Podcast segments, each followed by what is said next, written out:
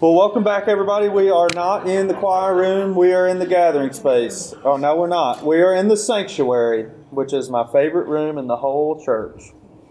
And this is our second week of Art of Marriage, and Shannon has a special little treat for. I'm just kidding. he got real nervous. I was going to print them out and hand them out to everybody. I'll tell you a quick story. Can I share the story about Sunday? So Sunday morning, it's like eight o'clock. I'm sitting in my recliner at home, scanning my iPad, going through the sermon for the last time, and my phone goes ping, and it's a. Everybody's probably seen that little newspaper snipping of a how a wife is supposed to be in 1950. She's supposed to be the best cook, and she's supposed to wear pearls when she vacuums or whatever. I don't even know if they had vacuums back then, but uh, okay, good. And so Shannon says you should uh, you should use this for your Wednesday night study. And I said, ha ha ha, who is this? And he said, a concerned church member. So I knew I wasn't going to get the name out of whoever it was texting me, and I just left it alone, I think. 30 minutes later, I come over to Sunday school, and it's me and Shannon and Sue sitting in the room, and Scott Hegner is the only other person. And I said, Hey, whose number is this? And I said the number out loud, and Scott just goes,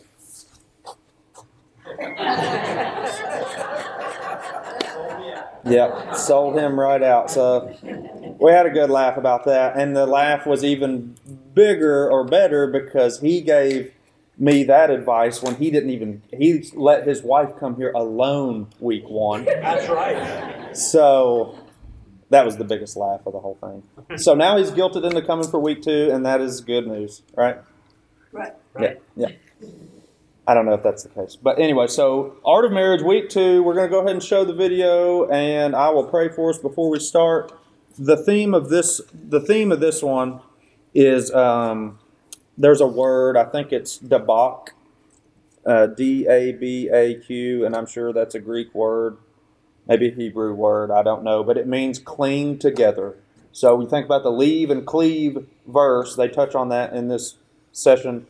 Uh, when when we leave our parents and we cleave to one another in marriage, we're we're uh, stuck together. That sounds bad. We are willingly stuck together. Is that better if you add willingly in front of it? Okay, uh, let me pray.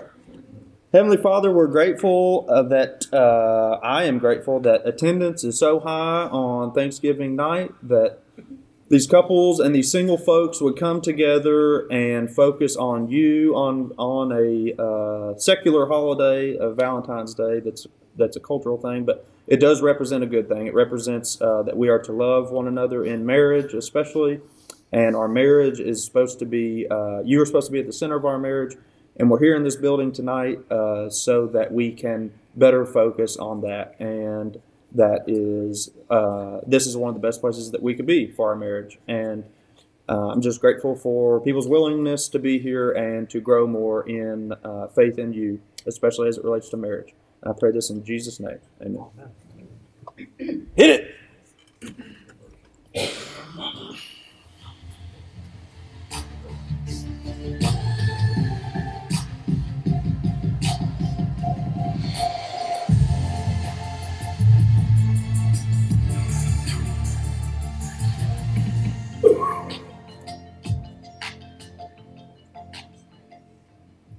We've been through more difficult times than I ever anticipated when we got married. You know, when you walk down the aisle and everything's perfect and it's it's the the most wonderful day of your life, you can't imagine that in the future you're going to have hardship, you're going to have struggles and difficulties in your relationship, I married an Okinawan, Native Hawaiian, and Portuguese man born and raised in Hawaii, and I'm Chinese, born in Wisconsin and raised in Colorado. And you can imagine the collision of differences that we experienced, not to mention money, vacations, the definition of what clean means, our views on discipline, what kind of church to attend, what a good Saturday even looks like. The minute you marry a sinner and start living together, you create problems. I think we generally, even when people write their proposals, or sometimes you write pieces of your vows. We wrote a little piece of ours. We had traditional as well, but you know, you tend to think that like that person, you expect that person, you know, they make you a better you, and then you find out that they actually make you a, a worse you. Yeah, there were some parts of me that, Suddenly we're yeah. that I didn't know were there that came out. It is true that like I do think You don't complete me, you subtract from me.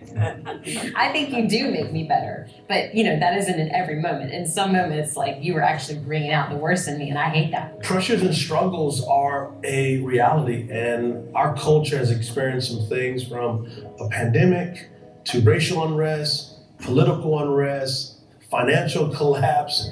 I mean, mental health. I mean, it has been incredibly difficult, not to mention.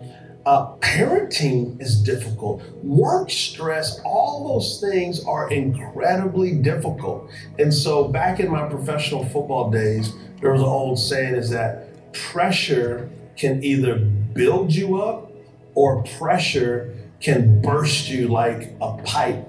You know, one of the things I didn't realize I was bringing in to our marriage was, how do I say it, a bitterness and a broken relationship with my dad that in many ways defined me as a man. You sort of think that's in the past, it's done, it's over, and yet you don't realize, wow, it's it's coming with you. Stuff I thought was buried and gone was just waiting to erupt. It can be abuse that you thought you would never talk about. It can be an abortion that you swore you were going to take to your grave. And what marriage does is it takes this giant magnifying glass and puts it over those problems and it just magnifies them so that they become stronger and more encompassing and they will drag you down and take you out except for now you have someone with you all of that creates tension on your marriage. And you got to swim in this ocean together and take care of one another and be attentive to everything going on around you. And it's hard. So, knowing the ocean in which you're in is about communicating with one another, studying, learning from other people who have swam in that ocean before you. There will be so many things that you never expected, and it can be some of the greatest joys. It can also be some of the greatest hurts. Um, but those great hurts, when we um, give that to the Lord, He uses those great hurts and those great joys together um, to mold us even more to be that one flesh. Do you remember when love was new? And I was eager to spend every Cut out some nonsense.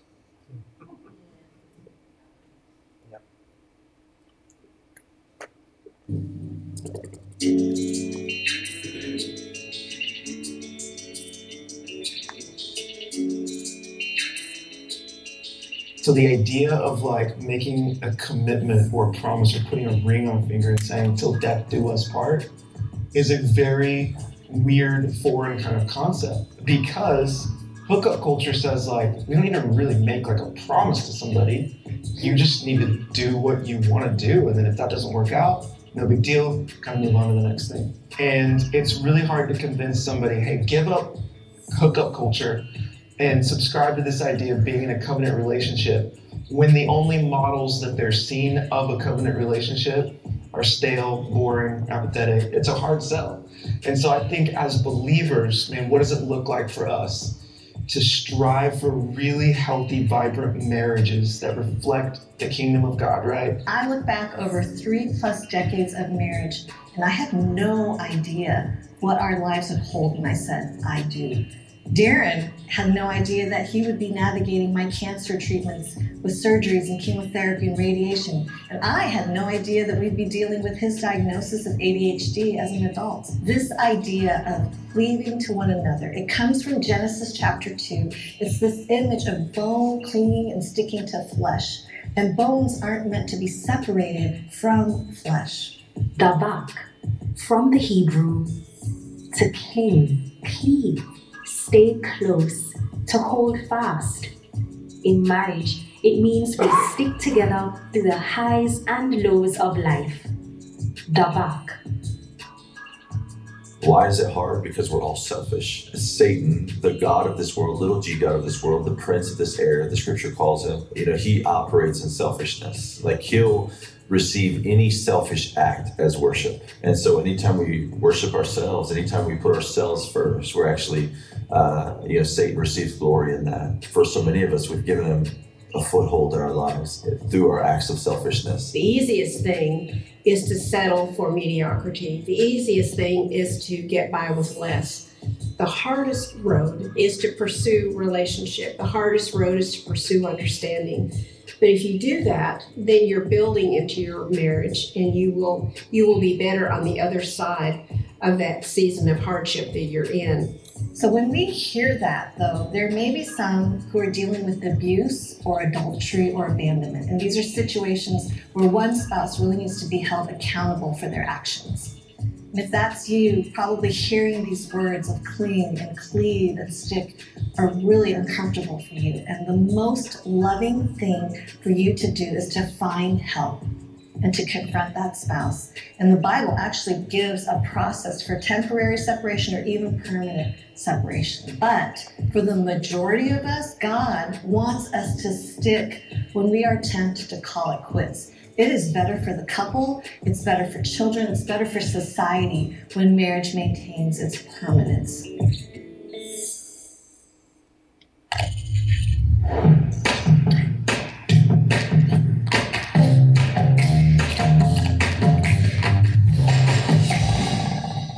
This is Chuck. This is Linda. And one night, coming back from their one year anniversary dinner, their car was suddenly struck by a falling object a 600 pound cow.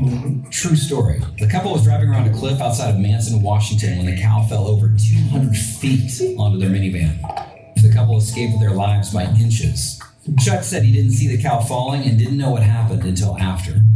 Can I suggest that in marriage, cows are going to drop? Uninvited, unwanted, and unexpected. Many causing heavy damage. Some of you have already experienced them. You know them by the names financial difficulties, rebellious teenagers, infertility, illnesses, or pandemic. And if you haven't, I guarantee you they are lining up on the cliff and you won't see it falling or know what happens until you're stopped in your tracks. The truth is, God designed your marriage to withstand the heavy damage caused by base jumping bovines. He promised He'd never leave us nor forsake us. So next time a cow drops unexpectedly into your world, absorb the hit, survey the damage, and then together, steak.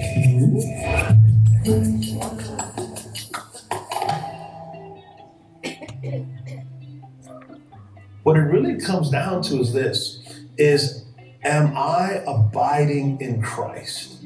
Am I setting my mind on things above? Am I running to him to give me the grace so that I can run in life? Because if not, I'm going to ask her to be my Messiah.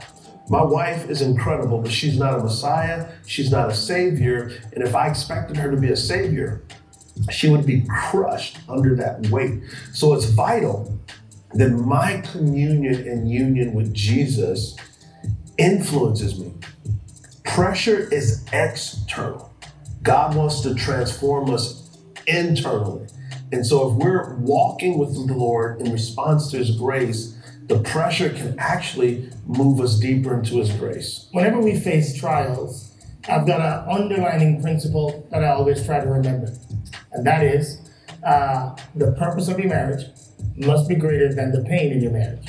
So, whenever we experience, whether it's outside forces coming in or turbulence on the inside, we always come back to God, what are you trying to say? What are you trying to do? What are you trying to teach us? What is the spiritual goal of this trial? Because the Bible tells us that the only reason He allows it is for our maturity. Man, Romans 8 is true. God is for you. Like, He's for you. He's for your marriage. He is not for the destruction of your marriage. He's not for uh, the constant sadness in your marriage. His goal is not our problem. His goal is not our happiness primarily, but that doesn't mean He wants us to be unhappy. God wants joy. He wants you to probably find it in places that you're not looking for it in Him. Um, but I find a lot of comfort when God is like, this battle is no different than any other spiritual battle. I'm for you.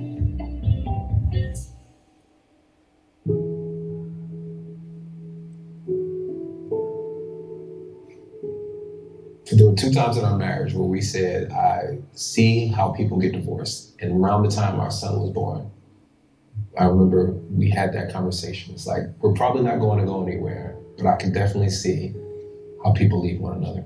We had our first child, our daughter. She was very on time with everything. Everything fell in line as far as when she was to develop. And then um, we had Zakai, and um, he was a beautiful child, and I was excited. I was ecstatic, and we took him to the pediatrician, and we were telling her the things that we were seeing. Certain idiosyncrasies and behaviors that he would demonstrate. I started to make these connections. Then a couple months, maybe a year and a half later, we decided to get an actual diagnosis, and yeah, we didn't get that conclusion and that result we wanted. The weight of having a kid of autism does something to you socially and psychologically because you begin to feel deficient in some sort of way.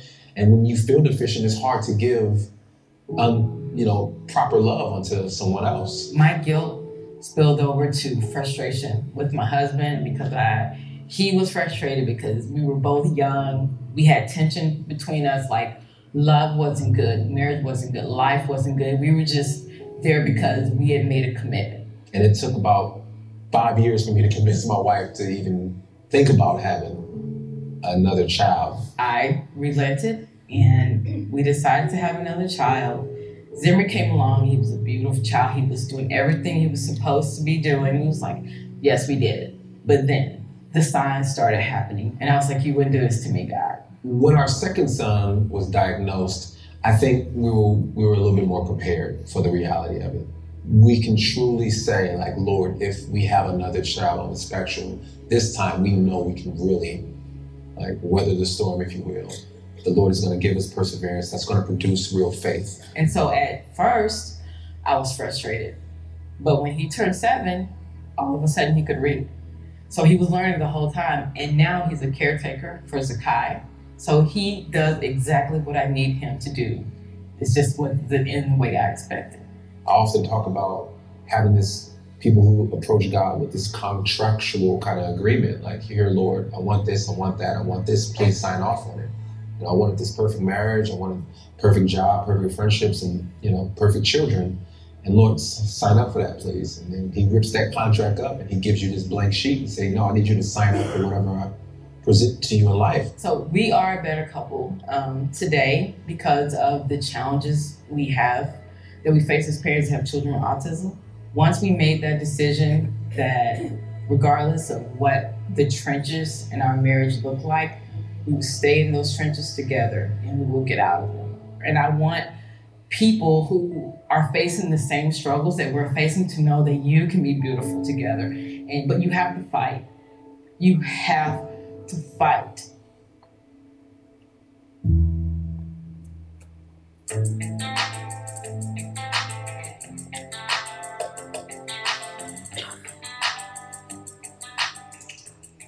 Provides us with a space that we don't have to go at life alone. And this journey is one that we're together on.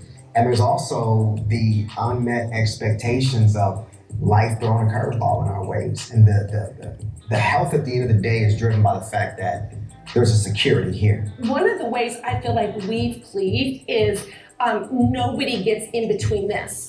And that is a spiritual practice. It is um, walking by faith. It's if I have a problem with him, it's my responsibility to go to him it, it lovingly and respectfully and say, um, I need to share kind of what's on my heart. And so there are practices that you have to do in a marriage to make sure that you're honoring that you are literally you're cleaving together. I'm not cleaving to my girlfriend. I'm cleaving to him. When we face struggles, it's easy for me to take my pain and my fear and my anger and place it on the person closest to me. But Paul reminds us in Ephesians 6 For our struggle is not against flesh and blood, but against the rulers, against the authorities, against the cosmic powers of this darkness, against evil spiritual forces in the heavens. There's a real enemy, and it is not our spouse. Secondly, we need to be intentional about evaluating the season we're in. For us to make space to stick and to cleave to one another, we need to consider does something need to be adjusted? How can we become more creative and find time to be together? Finally, we need to be intentional to keep investing in each other no matter what season we're in. A simple way to do this is to practice calendaring our companionship. What that looks like is once a week, just check in.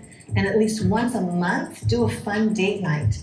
And then once a year, try and get away with just the two of us. We don't do this perfectly, but it's helpful to have a framework of being intentional. A marriage is like a garden. It has to be nurtured. The weeds have got to be pulled up immediately. You got to water it and all types of stuff. Yeah, and I think it, it's important that we recognize that um, maybe going to a marriage conference or getting um, therapy as a couple, or that that's not actually weakness. Um, because we always say the grass is greener where it's watered. And so I'm not sure why we enter into marriage thinking or having this expectation that we should already know what to do. I have never met a couple who persevered through the hard times of marriage, got to the other side, and said, You know, I wish I'd thrown in the towel. But I've met tons of couples who have who have said it was hard and I wanted to quit, but we didn't. And I'm so glad we didn't. And, and I know in the midst of pain that's hard to see. And you give up hope and you think I've tried everything I know to do. There are people who can help you. There are resources. God will meet you in this time and will get you through it to the other side if you just don't quit. Love never gives up, never runs out, never fails.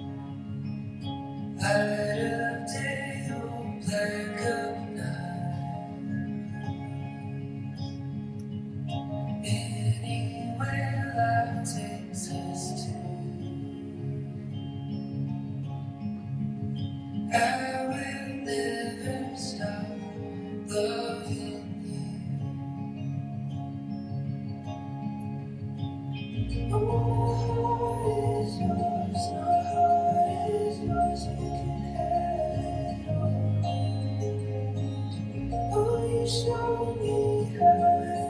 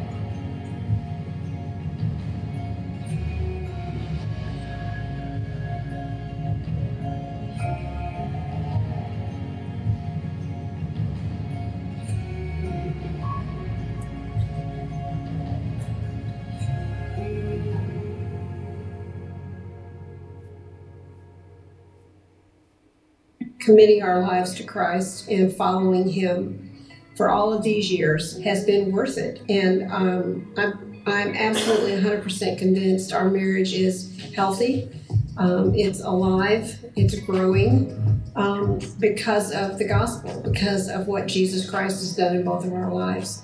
And I'm equally convinced that were it not for that, that we would absolutely be divorced because we're both selfish, we're both sinful. Following after Jesus Christ has been rich and amazing beyond anything that we could have imagined. And it's because when we follow Christ, He guides us into those plans that He has for us. Marriage is going to be harder than you think, and it's going to be sweeter than you think. But it's it's so worth it to to press into it and to invest in it and to make it what it needs to be, rather than just to treat it casually and hope it works out. I mean, invest.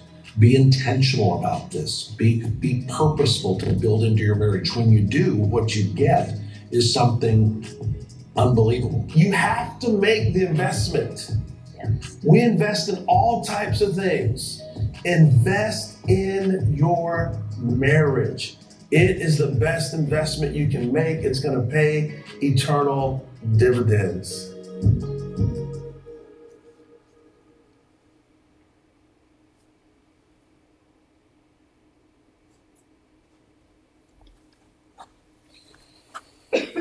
All right. Remember last week the I can't remember all the goals or all the strategy, but uh, steps for success. Let's see if I have them written down here. Were to be vulnerable. I know that was one.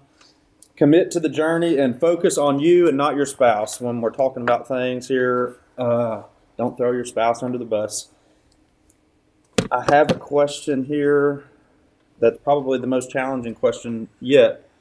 Um, but before that, before I ask the question, remember when we sharing when we're sharing and when we go home and talk about these things, let's be patient with each other. Before I ask the question, does anybody did anybody go home and have any enlightening conversation based on week one that they would like to share? Heather, did we have any of those?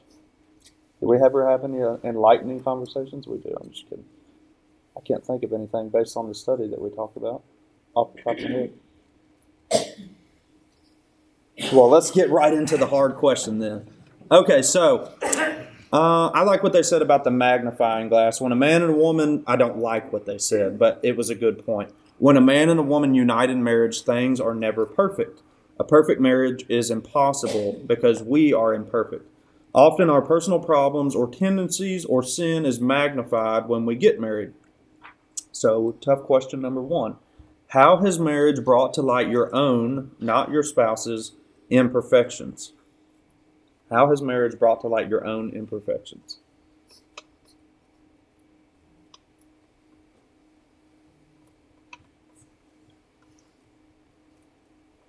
I got a lot out of the way that I treated her back when we first got married. And I was crazy and loud, I wasn't safe. And I just think that that was wrong, me for doing that. But now I'm saved, I'm happy. I think just practically, like just living living with somebody. You know, I, I was 22. I, I never lived alone. I never got the opportunity to live alone. I went from home to uh, college where I had a roommate to what did I do after college? Got married. And Heather and I, I was 23 or 4 or something like that. That's pretty young. I mean, maybe not as young as some of y'all got married back in the Stone Age, but uh, but it was young. You, when you're 23, 24, you don't have a lot. You don't have anything. I mean, you're a kid. You think you've got stuff figured out, but you just don't. And so the magnifying glass initially was how do we live together and not hit each other with a blunt object? You know, how do we quit being children and start being adults? You know, not being whiny and selfish about things that must be done. And, you know, we're 10 years removed from that, but now the magnifying glass is different. It's the way we discipline the, ch- the children uh, is it brings out things in me. It bring you know, it's just a constant moving target, sort of that magnifying glass that reveals and you know, for me, it's mostly probably lack of patience. Just uh, this is taking too long. I need to get this done the way I want to get it done. Everybody else just get out of the way while I bulldoze this situation. You know, so things like that. Anybody? Did that help anybody? Did that spur on anybody wanting to answer the question?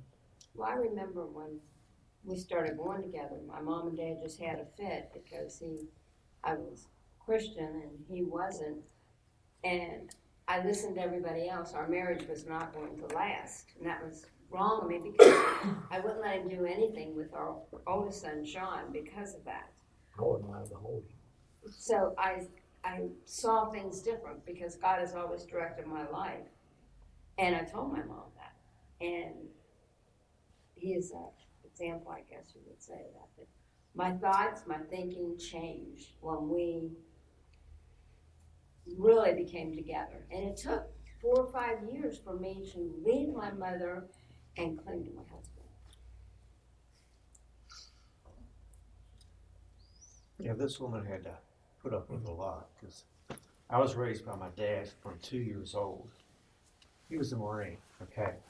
Never remarried, so I never saw that relationship that a man and a woman are supposed to have mother and father. And I was the only child, so I never saw how siblings get along either.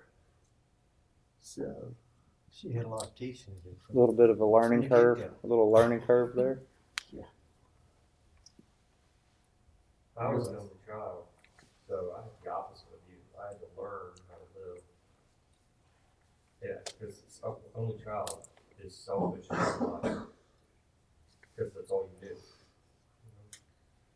So it was a hard thing to start to realize that, it, and it doesn't happen overnight. It's, it's you're just set in that way where it's been about you forever. And so to learn that it's not, it can't just be like you in, in a household.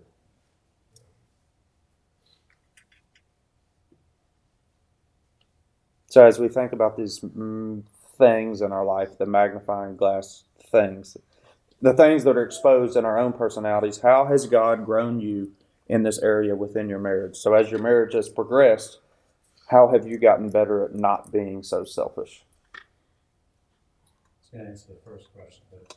Go ahead. Goes with the second Yeah. question too, so you realize how bad you are at conflict resolution, especially with the opposite sex. And it, it, I remember, we actually dated for four years before we got married.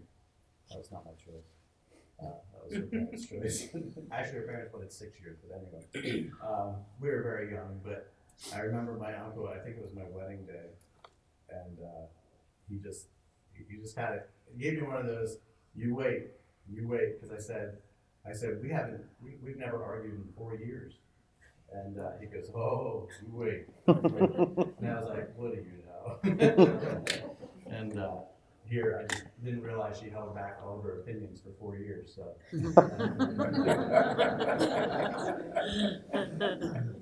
She was letting me think that you were. Yeah, but eventually, in with conflict resolution, any other relationship, you have the option to, to just separate for as long as you care to. And so you, you know, want to resolve that with marriage, you don't have that option. So you've gotta learn, learn quickly. hmm So did you answer the second part? How's God grown you in in this area of your marriage? I learned quickly. Yeah. Actually, not really that quickly. I've 27 learned. years, I'm not sure how many, how many years it took to, Yeah. to learn that. I heard somewhere you talk about conflict resolution. I heard a pastor at some point say, I think it was a pastor, say that arguments in marriage are going to happen, but it should look like a delicate tennis match. Just instead of slamming things down each other's throat. Like when you are in debate about something, it should be gentle and, and kind of, uh, I don't know. I, I don't know how to. Ain't supposed to scream at each other. Well, yeah. Yeah. Yeah, maybe not. Yeah, Just just a friendly little back and forth. Two different ways of dealing with it. I went silent, and that made her more angry. Well, she wanted to talk about it, and I don't like to talk about it when it comes to that. I don't want to talk when I don't want to talk. Yeah, I know. She has learned that I, I need a little space before I can talk. Yeah, and, and not, not let my emotions cloud my judgment. I know the feeling. we learned that, I, I told Tammy that early on, you know, something, something's happened and you're upset. but You don't always know exactly what it is about the situation. And sometimes women want to solve it like right then, you know? And I had to explain to her, let me figure out what the problem is and we'll, and let's deal with it later, you know? Because, you know, you, you can be aggravated about something, but you don't really know what it is about that situation that really sets you off. I think it takes, takes me a while to examine to see what it really is. Because sometimes you'll sit and you'll argue about all the things that you think are the problem, but if you don't take time to figure out what the problem really is, you'll make each other really upset talking about all that perimeter stuff and never get to the heart of it, you know. So Mhm. I think it's good to, you don't have to solve it right now. We'll live to die another day, you know. Uh, so I've noticed that in our debates, let's call them, uh, that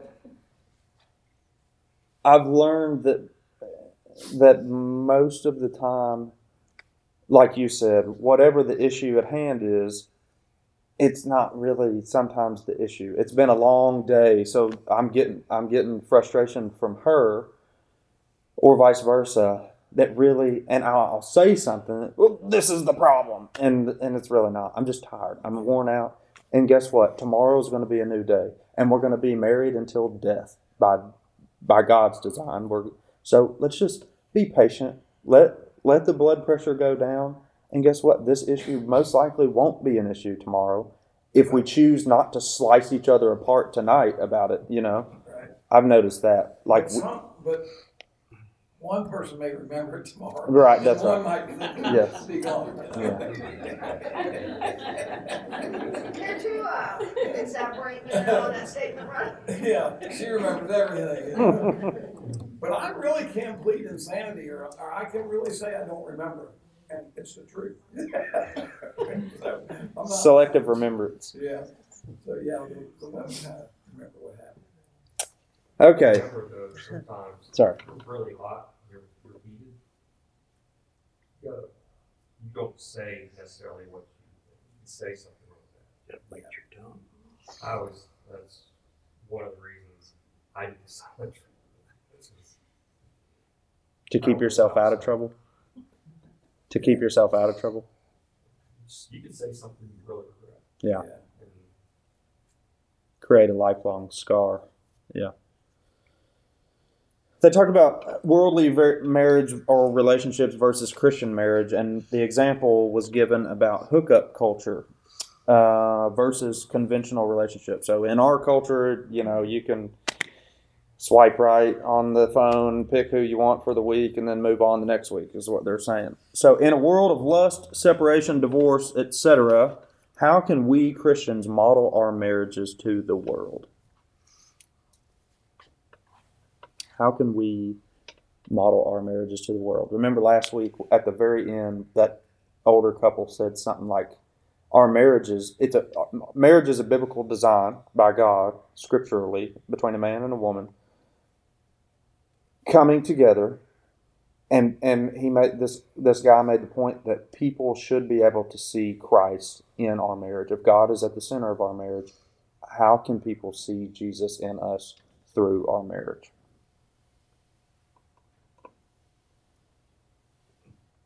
Think about the fruit of the Spirit. I talk about all the time. They, they should be able to see. That's what you said. They should be able to see that on how we treat each other in public and. And not just that, but like they were talking about um, in the video, is when tough times come and those cows are going to fall, um, you stick it out. You know, it may get tough, but you don't just you know turn tail and run. Mm-hmm. It's like you know that's the world's thing. It's like, well, I'm gonna, you know, I'm gonna stay in this relationship as long as it's good for me. You got all the fuel goods or whatever, and then when when that's over, then I'm out of here. Mm-hmm. I think you know when they see it's like, hey, what do you have that's different that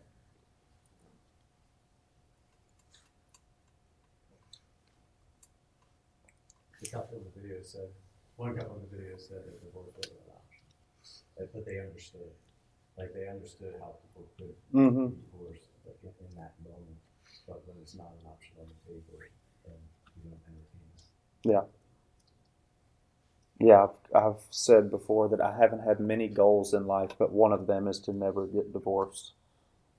Just, and I, even before I was a Christian, I had that mindset like, I don't want, I just don't want to fool with it. And no offense to anybody that's been divorced, I just don't. N- None of us get married planning to get divorced. I mean, Doesn't sound like any of us want to. right? Yeah, but I just thought, my gosh, let's. Today, the young people, they just think, okay, let's get divorced, I'm tired of you. Yeah. I mean, they don't really think of sanctioned marriage, what it really means. Yeah. They don't cleave with one another, that's for sure. Yeah. Too easy to give up. But so many things happen in your in your spiritual walk too. Like you you through so many seasons and so many different maturity levels and all that. So I'm not here to condemn anybody that's been divorced. I just uh, I just don't want it in my own life. I think Heather feels the same, you know. So the Well, not, not only, well, I can't speak for marriage, but in like any relationship, one, one guy, when the guy said, you know, he didn't realize how much his past relationship, like with his dad, still had, you know, affected him until he got into relationship. And I mean, and that can, you know, not, I guess not only in marriages, but that can also happen in any kind of like relationship with like friends or, you know, with church or something, or, you know, you don't realize, you think you've given it out to God and, you know, moved on with it, but you still have all that there that it does rear its ugly head when, when the fire is stoked. So the Hebrew word was dabaq, and it mean it means to cling together. And the Bible tells us that we are to persist in marriage. It gives us a few outs, but I think God's intention for us is to persist even through the hardest trials. I meant to tell you all, I created all these questions, uh, and if we get to the ones that they come up with, that's fine, but I didn't think it was enough, so I made some. How are you cultivating your relationship during the good seasons in preparations for the droughts of marriage? How are you cultivating your relationship during the good seasons in preparation for the droughts of marriage? And how should you be doing this if you're not doing it? I'm sure we all know things we need to be doing that we aren't doing currently. Well, you don't know when the drought's coming, so you've gotta be prepared anytime. I like what they. I like what Derwin and his wife said. I think it. I think it was her that said. What'd she say about the grass? The greenest grass is the grass that gets watered. Yes. She said, uh, you know, we see therapy or marriage counseling as like a negative thing.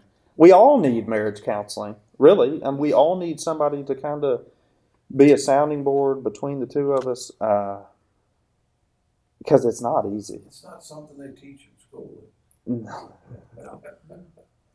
I think one thing that helps it, and it can apply to your children too, but is to make sure that you're putting into your love bank. You know, because if you're always drawing from it, from it, and there's nothing there, when those droughts come, it's like, you know. But if you've got those things built together to keep your love bank up there, you know. I think simply coming to this, uh, committing to this time period of Bible study about marriage, uh, is is huge. We- We went to a, what was that called at Southern Date Night Inn or something? It was a. There's a ministry there at Southern Seminary that's just for married students, I think. And we went to this date night thing, and they had a meal, and they had a speaker, a married couple speaking about things, and I can't remember what they talked about, but that was like three years ago now. But uh, it was good. I remember it was good at the time, and it was it was it was just really the first time we've done something like that, and it was just impactful. And we really haven't done anything like that since then. But what else do we do to cultivate our marriage during the good seasons? I think. I mean, I mean, just, I don't know, Tammy and I kind of got, we, you try to find things you can do for the other person that they don't expect just on a all day, every day, whatever, you know, you're constantly willing to, willing to do for them, and then they're willing to do for you, and you kind of get in a, a real positive cycle that way, you know. Uh, when you'll do something unexpected, then they do something unexpected, and you just kind of, you flow in that, you know. That's filling the bank up, I guess, you know. When we moved up here and sold the house and all that stuff, and we moved, we we finished moving and all that, we went. I'm really, I'm very frugal in certain areas of life, like vacation. I don't like spending money on vacation, but we went. We got a nice hotel room in somewhere, and we went out to eat, and we just hung out all night, just the two of us. And we hadn't done that. I don't know when the last time we did that was. Before then, maybe never. I don't know. Yeah, that was good. But Katie taught me, it kind of draws from our last series that we were doing was be intentional. Be intentional because it's very easy to go on autopilot. Especially, you know, you got kids, activities, sports, school, all kinds of events, and you just autopilot unless you are intentional. how real did that video, the deaf people video, feel to you all? Just That was wild. sort of the, you could see like some of the drudgery of everyday life. Like ah, the dog has pooped in the floor. I want this dog to be gone out of my life. Why did we get this dog? Why, you know, the guy's at work and, and the wife's at home waiting for him to get home. And then he gets home and she's got that mean, mad look on her face. You know, we've all felt all of the things that have happened in that video. And uh, that's, that's just not that our, our posture needs to be that, well, that's just part of it. That's how it's going to be. But it is, that stuff is real but they persisted. You know, they grew, they they they aged together, and uh, they celebrated their their fiftieth anniversary, or whatever. But sometimes it's sometimes life just isn't. It's not always uh, fun. It's not always the greatest day ever. It's not always uh, perfect, but but it's good. Marriage is good, and uh, we need to we need to be fo- focusing on cultivating our relationship. We did. We were reading this. We never finished it, but that devotion. We we have this this marriage devotion book that's that asks some questions, and they're pretty challenging questions. Uh, and again, I don't. I can't remember. I didn't look at it before I came here, but that was really helpful. So I'd encourage you to maybe do that to do something like that together.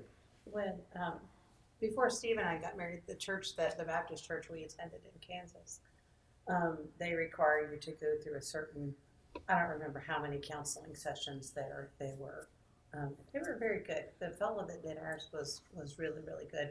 You know, like the whole thing of, like when conflict comes up, the person, you know, it's like, there are some people that turtle, you know, he had, they classified how different people react to different things. But one of the really good takeaways that I remember, because we've both been married before, um, was he said that statistically, the there are three things that couples do um, that basically it's not really divorce proof, but you know you're less likely to get divorced if you do these three things.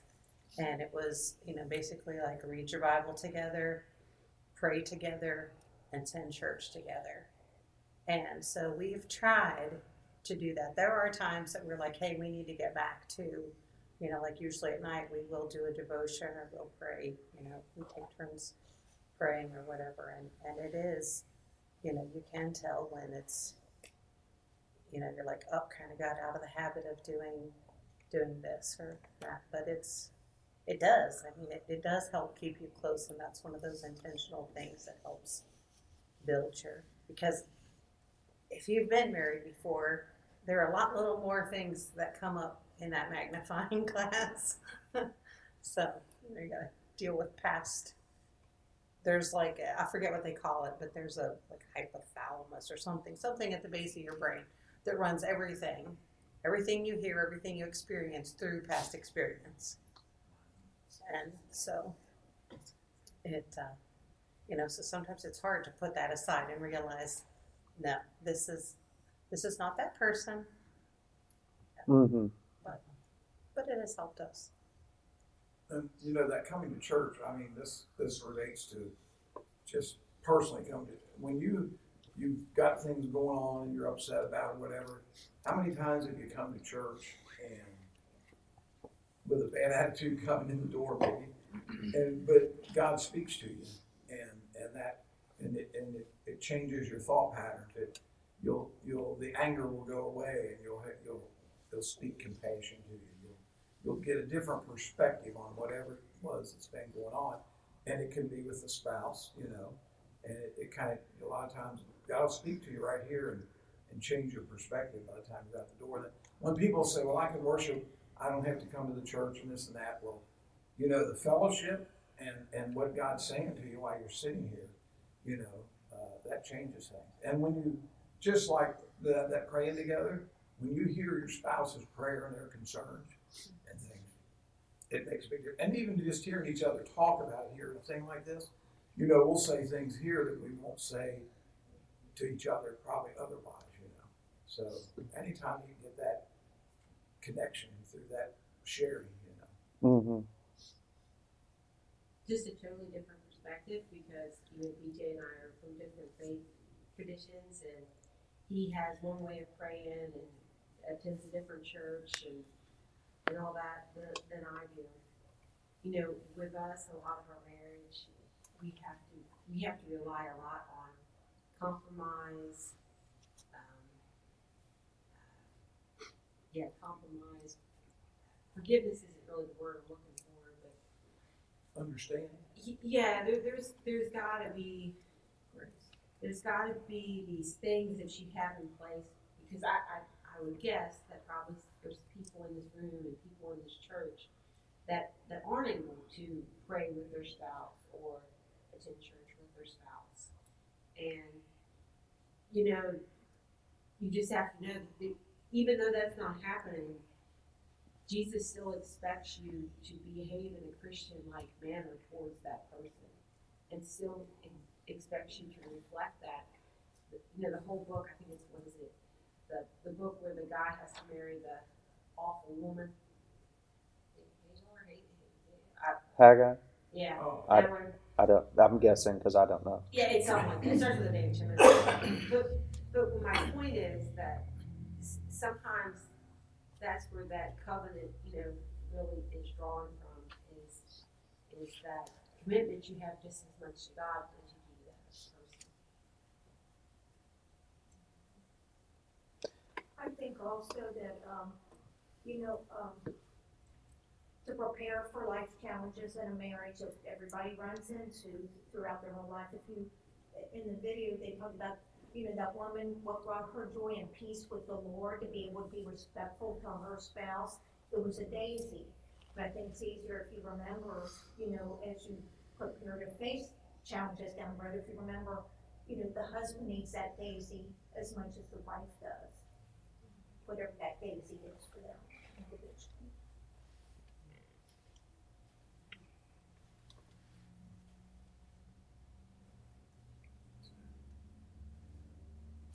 We're running out of time. I'm trying to sift through what's how's the best way to end. So, marriage is going. A guy in the video said marriage is going to be harder than you think, and it's going to be sweeter than you think.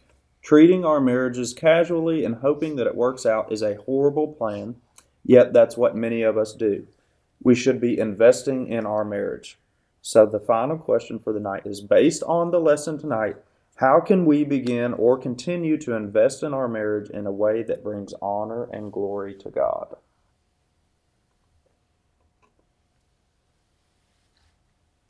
Well, I think praying for your spouse is the number one thing.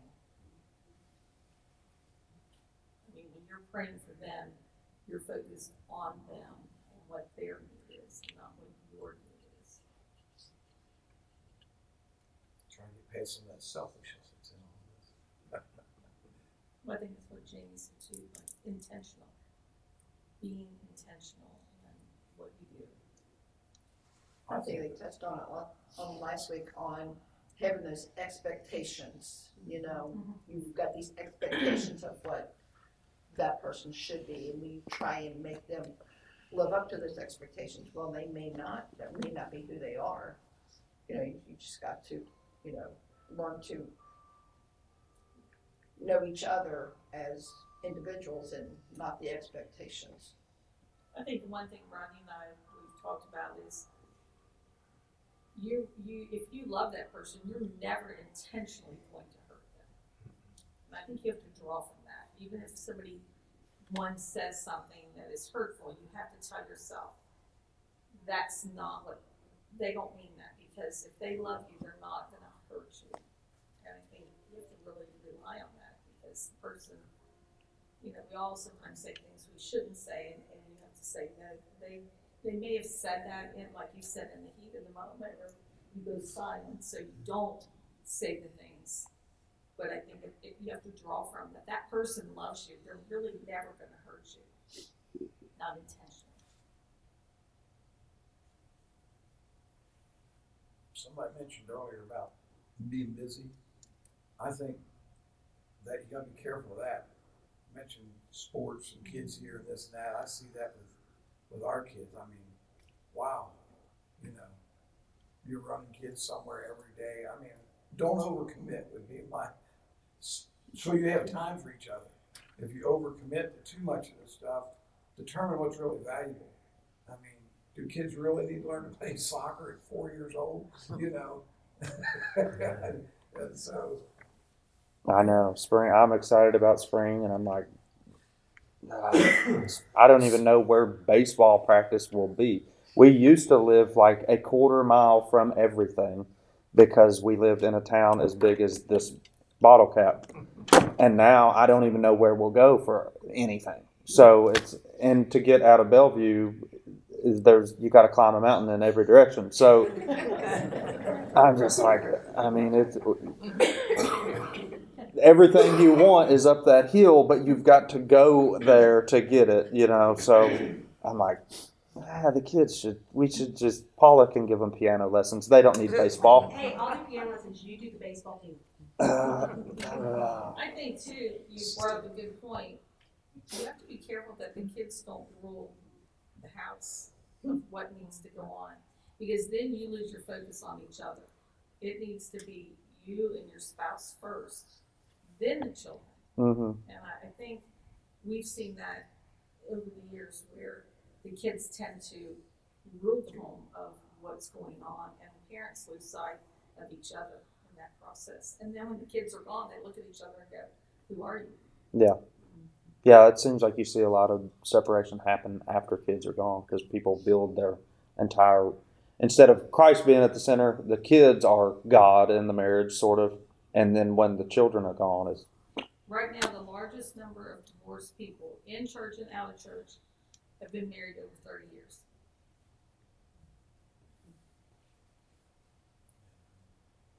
the kids will divide and conquer too. On that discipline note, you know. Does anybody else have anything they want to share before we close out of here? I didn't even get to the to the design questions or the questions they gave me.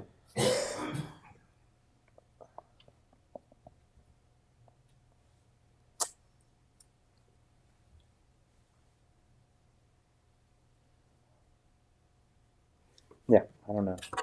Anyway, so remember we are the dabaq means to cling together. So we are together in this marriage, and God is at the center.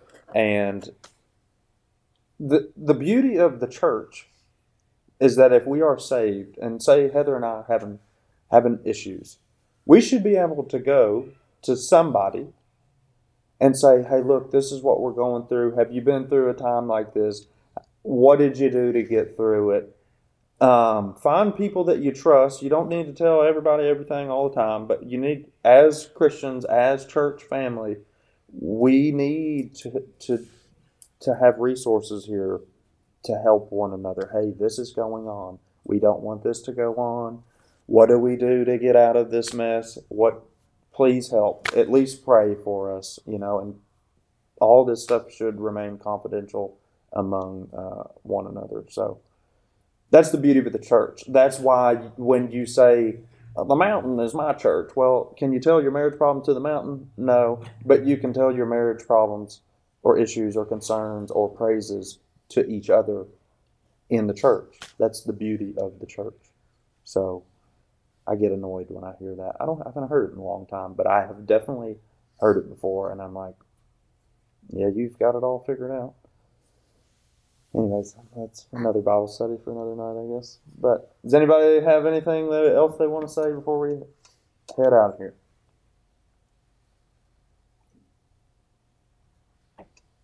Mr. Ron Randall, I'm glad to have you back. Would you pray us out of here tonight? Heavenly Father, Lord, we just want to thank you for the blessing it's been here to be, be here tonight and for the video and the discussion, Lord, just makes us all stop and think. Uh, not to take our spouses for granted, not to get in a rut, Lord, just appreciate, respect them, and love them. Just give us wisdom to do just that. And as we leave here tonight, Lord, just be with us the rest of the week and be us back into your house Sunday, we pray in Jesus' name. Amen. Amen. Thank you, sir.